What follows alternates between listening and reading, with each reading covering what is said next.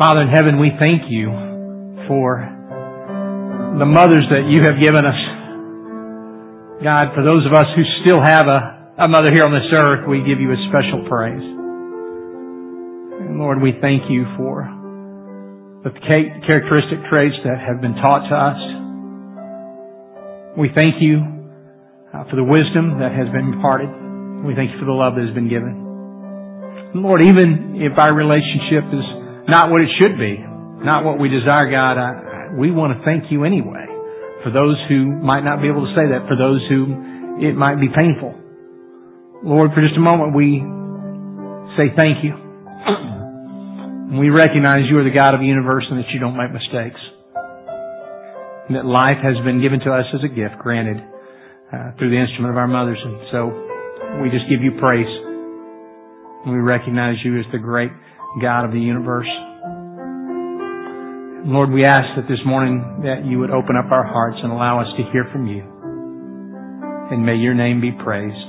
In the name of Jesus, we ask these things. Amen. Well, this morning, uh, I am honored to introduce you, Dr. Jackie Reese, who will be speaking. Uh, most of you know on uh, Mother's Day, I always uh, try to bring in an expert because I'm not one. And um, uh, if you have had the opportunity to hear Jackie, then you've been blessed before. She speaks uh, nationally and uh, is a graduate of Dallas Theological Seminary and of Gordon Conwell. So we're so thankful to have her.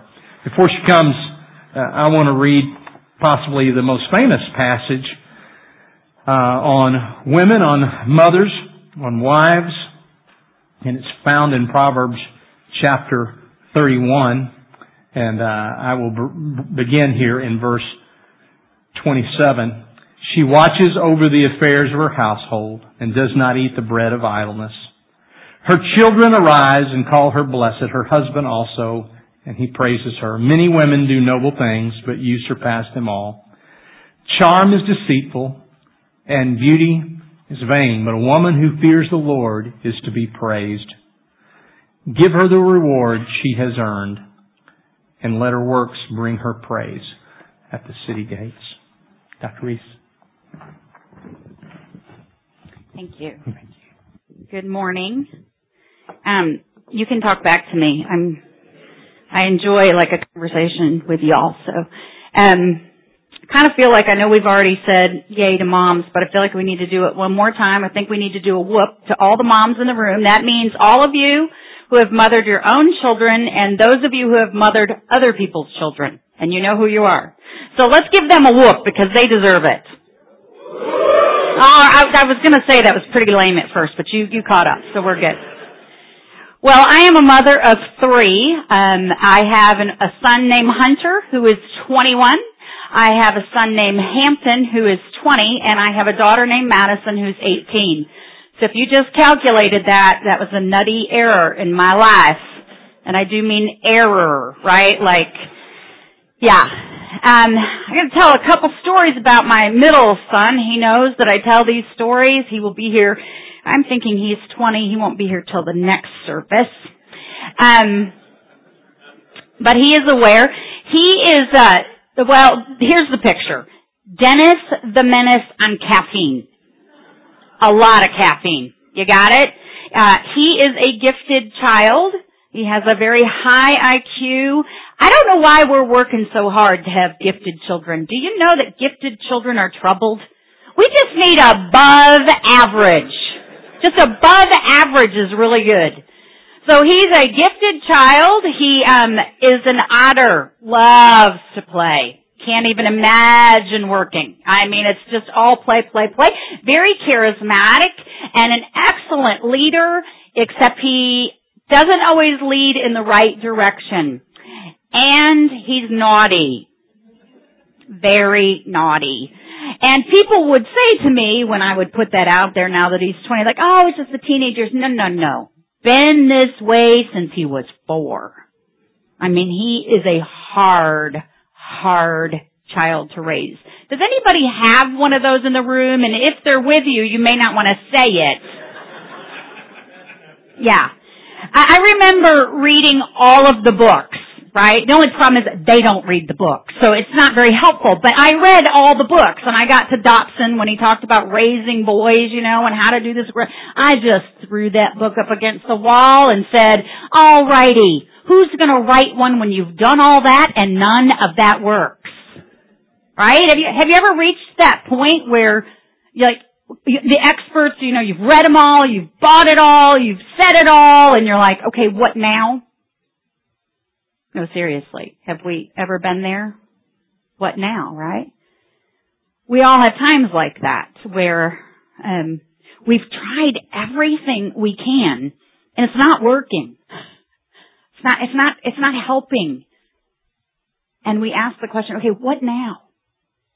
And, and I think um, that's where Jesus has the disciples in the passage that we're going to be looking at this morning. In Mark chapter 6, it's the feeding of the 5,000. And I know you've heard the story before, but um, I think we're going to see a little bit of a new angle at it this morning. It's Mark chapter 6, and what happens in verse 30, Jesus and the disciples are tired. They've been ministering all day and all week, and they're exhausted. They, decide to go on a little bit of a vacation. Get in a boat, go across the... Um, the lake and they get to the other side, they think they're going to have a couple days off, but no, when they get there, there's a huge crowd waiting to be ministered to. And Jesus has compassion on them. And he starts to teach them all day long. And then we pick up in verse 33. Late in the afternoon, his disciples came to him and said, this is a remote place and it's already getting late. Send the crowds away so that they can get, go to the nearby farms and villages and buy something to eat. But Jesus said to them, you feed them. With what? They asked. We'd have to work for months to earn enough money to buy food for all these people. How much bread do you have? He asked. Go out and find it. And they came back and reported, we have five loaves of bread and two fish. And then Jesus told the disciples to have the people sit down in groups on the green grass so they sat down in groups. Take note of that. We're going to come back to that. They sat down in groups of 50 and 100. And Jesus took the loaves and the, the five loaves and two fish, looked up to heaven and blessed them. Then breaking the loaves into pieces, he kept giving the bread to the disciples. I'm emphasizing on purpose. You're picking it up, okay? So they could distribute it to the people. He also divided the fish for everyone to share. I think that was probably gross. And they all ate as much as they wanted. And afterwards, the disciples picked up 12 baskets of leftover bread and fish.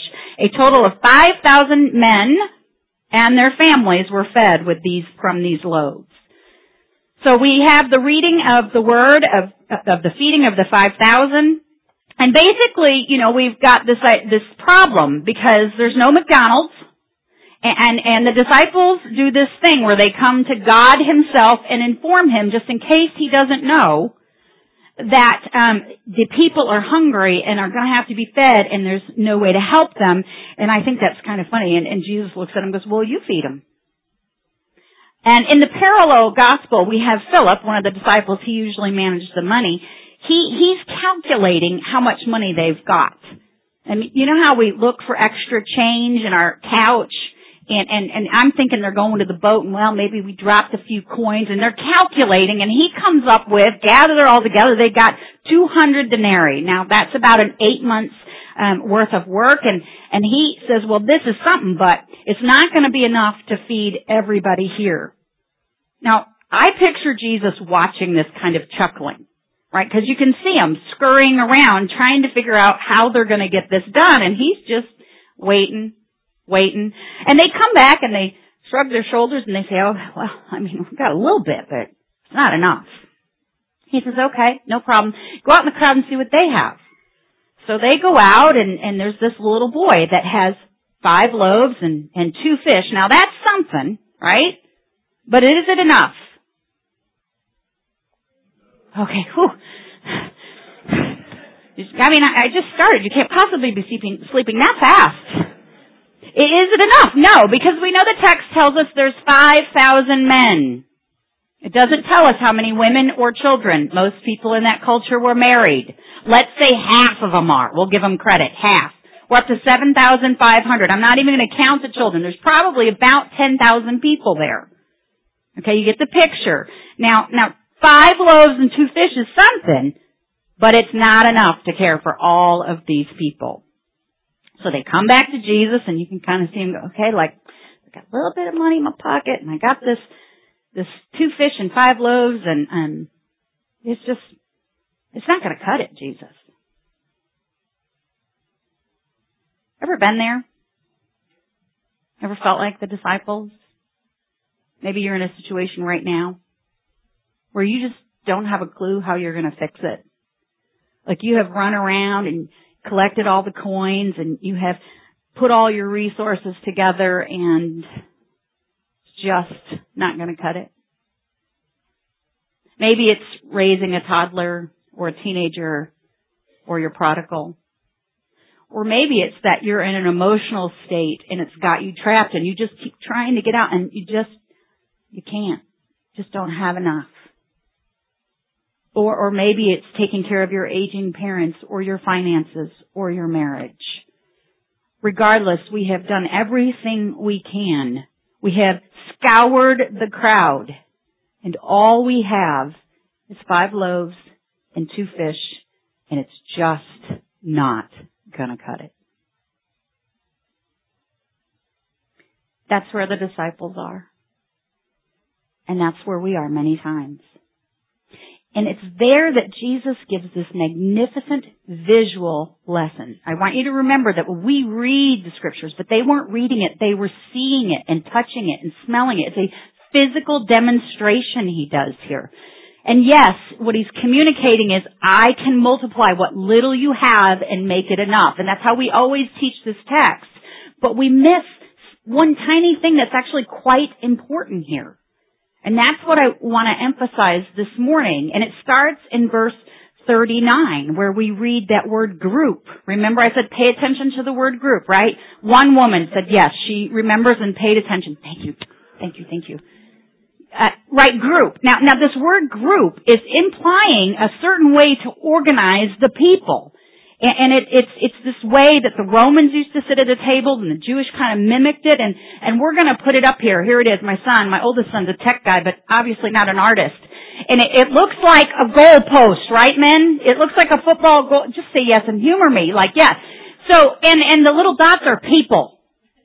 And, and they're in groups of what? 50 to 100, that's right. So we got those little people, those are the dots, all around the goalpost and the servant comes in the inside and feeds them. Okay, so they're facing, so you got the picture, right?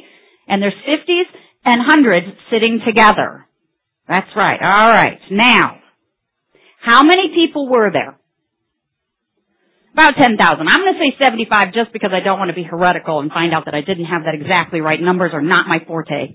So, let's say 7,500. How many people in this room? All right, let's go with 400. You've obviously missed the people right over there. 400. Okay, there's 400, let's say. 7,500. See yourselves sitting in little groups of 50 to 100. How far out is this crowd now going in this church? Are we out to the parking lot? Beyond the parking lot? Okay, you got the picture, right? Okay, now, we've got to, re- this is important. And we've got Jesus, where is he? In the front, very good answer. Um, he's there. And, and then, where are the twelve disciples? Serving, right?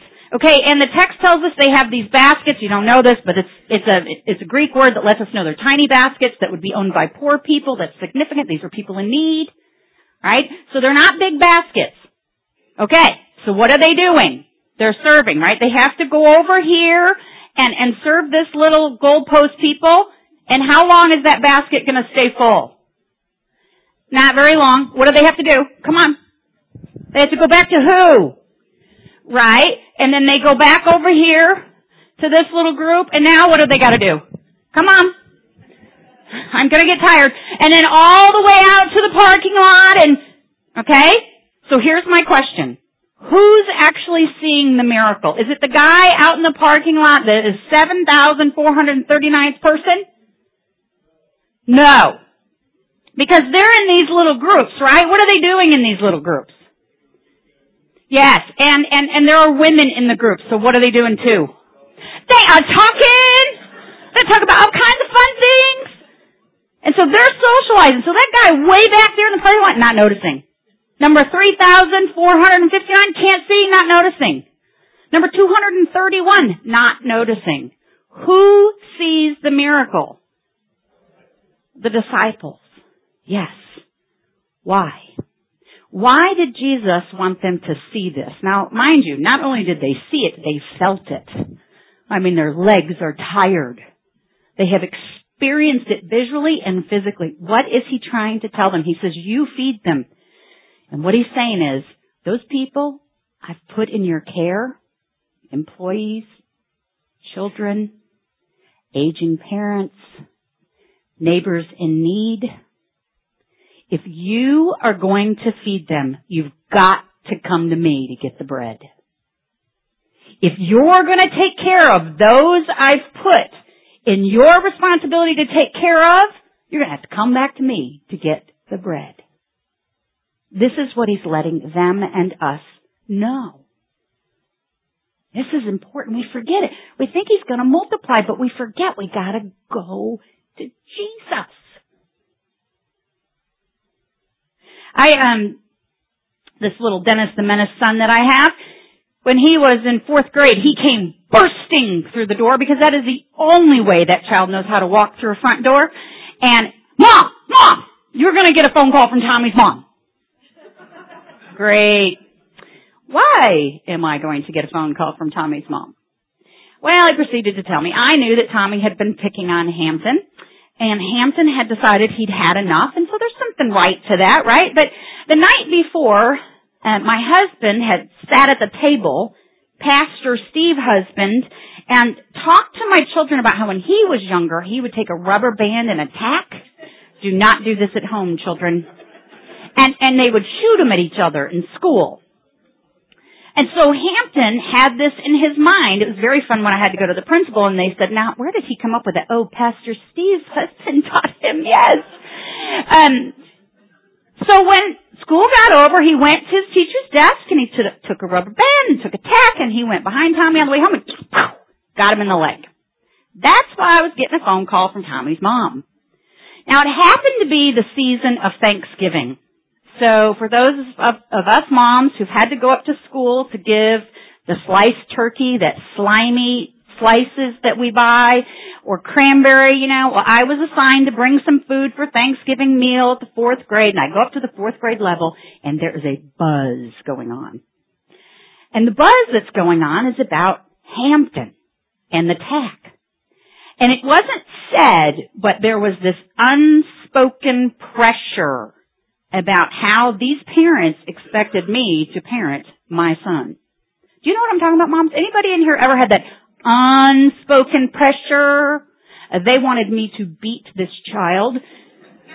And I have to be honest, there was a part of me that wanted to agree with them.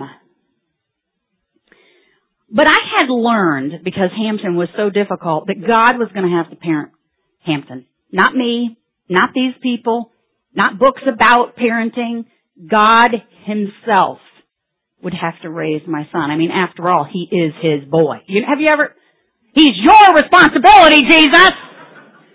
I have said that a time or two.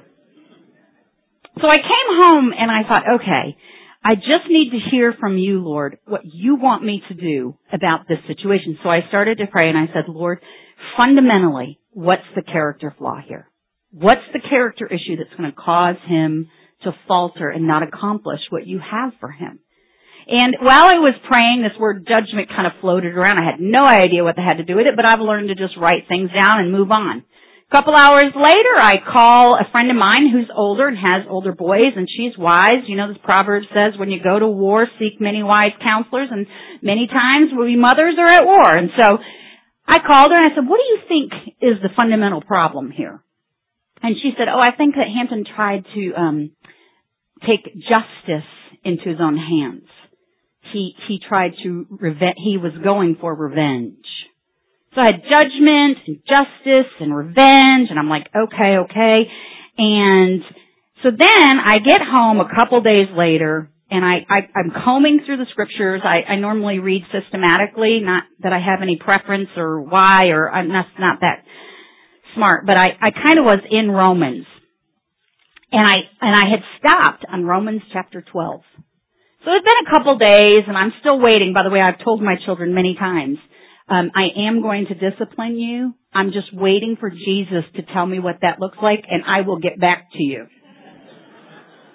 And I'm not kidding. It can, it can be a couple days. I'm not in a hurry. I will wait till Jesus tells me. So a couple days later, here's where I happen to be in the text. Never pay evil back with more evil. Do such, do things in such a way that everyone can see that you are honorable. Do all that you can to live in peace with everyone. Dear Hampton, never take revenge. It says dear friends, but I think it meant to say dear Hampton. Leave, leave that to the righteous anger of God, for the scripture says, I will take revenge and I will pay them back, says the Lord. Instead, Hampton, if your enemies are hungry, feed them. If they're thirsty, give them something to drink. In doing this, you will heap burning coals of shame on their heads. Don't let evil conquer you, but conquer evil by doing good. And there it was. Right there. What Jesus wanted me to give to my son. There was the bread. Here's how we're going to take care of the one that I have given you to take care of. See, we go to everyone else, don't we? We know we're supposed to go to Jesus. I mean, this is not a new novel thing. I'm telling you now. We hear, you know, go to Jesus. Have you talked to Jesus? Go to Jesus. But the truth is, we don't always go to Him first. I mean, I've been known to go to the grocery man first. Or my hairstylist. I'm not kidding. I'm trying to figure out where to send my kids to school. What do you think? My hair cutter, who's not a believer. Where do you think? Christian school, public school, home school? What do you think? You know, grocery man, I'm walking out to my car. What do you think? I'm thinking about this, you know. I mean, we will read every Christian author, buy everything that we can, we do everything but go to Jesus.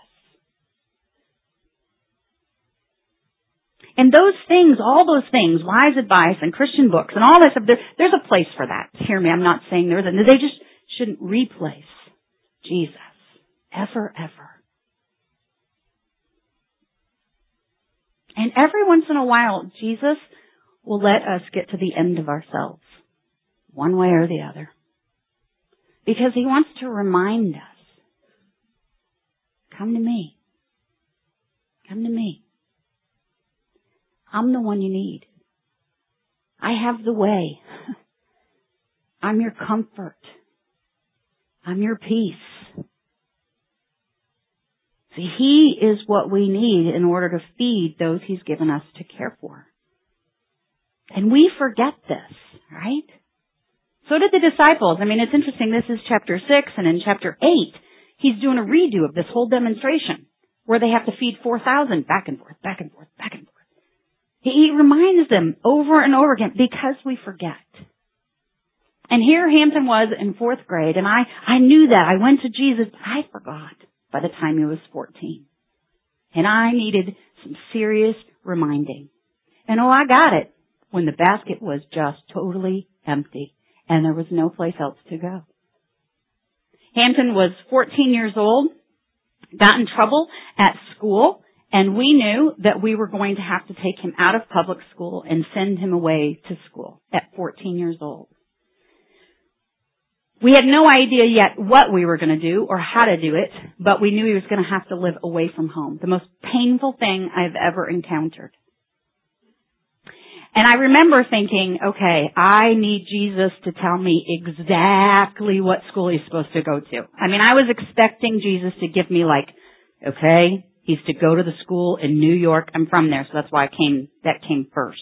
Plus they have the best schools. But anyway, that's just not even the point of the whole message, so I've gotten sidetracked.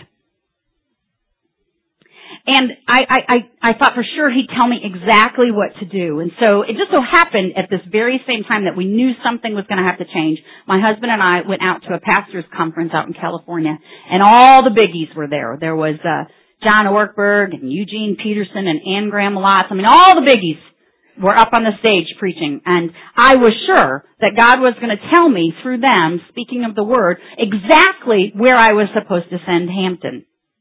And I heard John Ortberg, you ever do this? I'm sitting there the whole time just thinking, okay, come on, give me a word. Give me a word. Nothing. I mean nothing. Surely Eugene Peterson, he gets up there and give me a word. Come on. Nothing.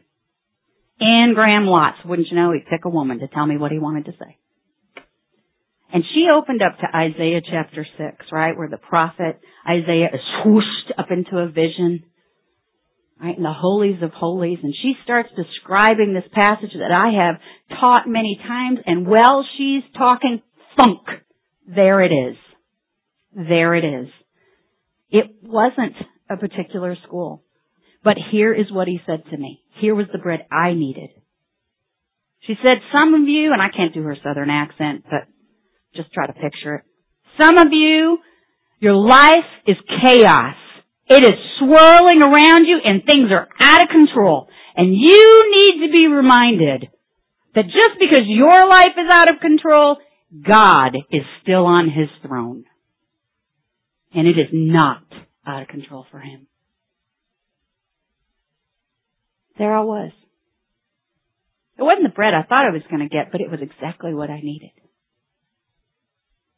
It turned out that um, that following August, we dropped him off at a military school in Virginia, a long ways away.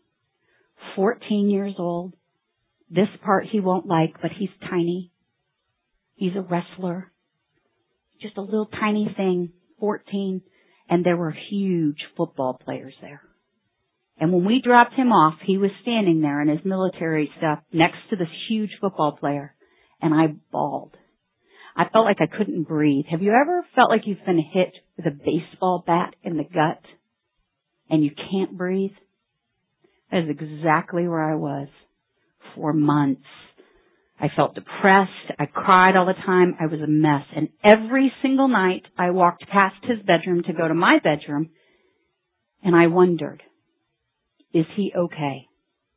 I mean, he is at an all boys school. You know what I mean. And it just so happened that at that very same time that I was an absolute mess and had absolutely nothing left, I was in charge of teaching a huge women's Bible study of 800 women. And I was supposed to care for those women and feed those women. That was my job.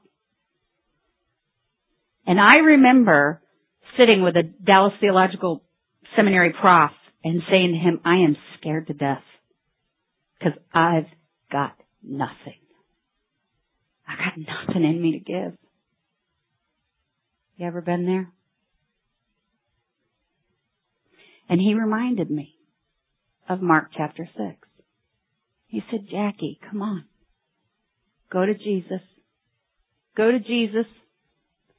I know you got just a little bit. I didn't even have two fish. I think I had the fish's eyeball. And a crumb. And he said, come on, go to Jesus. He'll take care of you. He's got what you need. And so every single morning I had to visualize myself literally going to Jesus, looking in the basket, seeing the provision.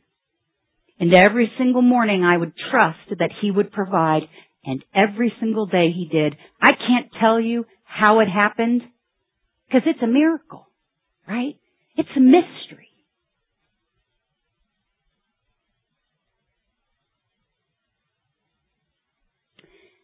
I wonder if some of you need to be reminded this morning to go to Jesus.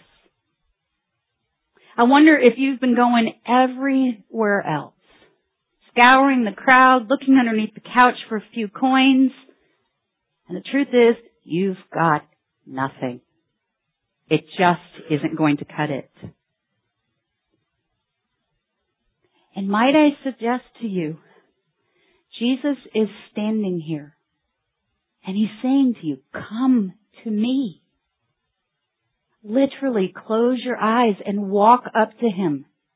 Look at him. See his provision. Hear Him speak to you. Trust He will give you what you need. Because the one thing I know is every single time I have remembered and every single time I have gone to Jesus, He has given me exactly what I needed. Let's pray. Father, Son, Holy Spirit, we confess to you we are the last. You are the last choice for us. We will go everywhere and anywhere and be self-sufficient. And sometimes, Lord, you let us just get empty to remind us that we desperately need you. Especially, Lord, if we are going to care for those people you have given us to care for. Lord Jesus, some of us in this room right now are on empty. I pray that you would give them a moment this morning and throughout the day to come to you and that you would speak and that your very presence would fill them and they would have everything they need to get through this day. And we will give you all of the credit for it is Jesus Christ, our Savior's reputation, that we expect you to do these things. And all of God's people said, Amen.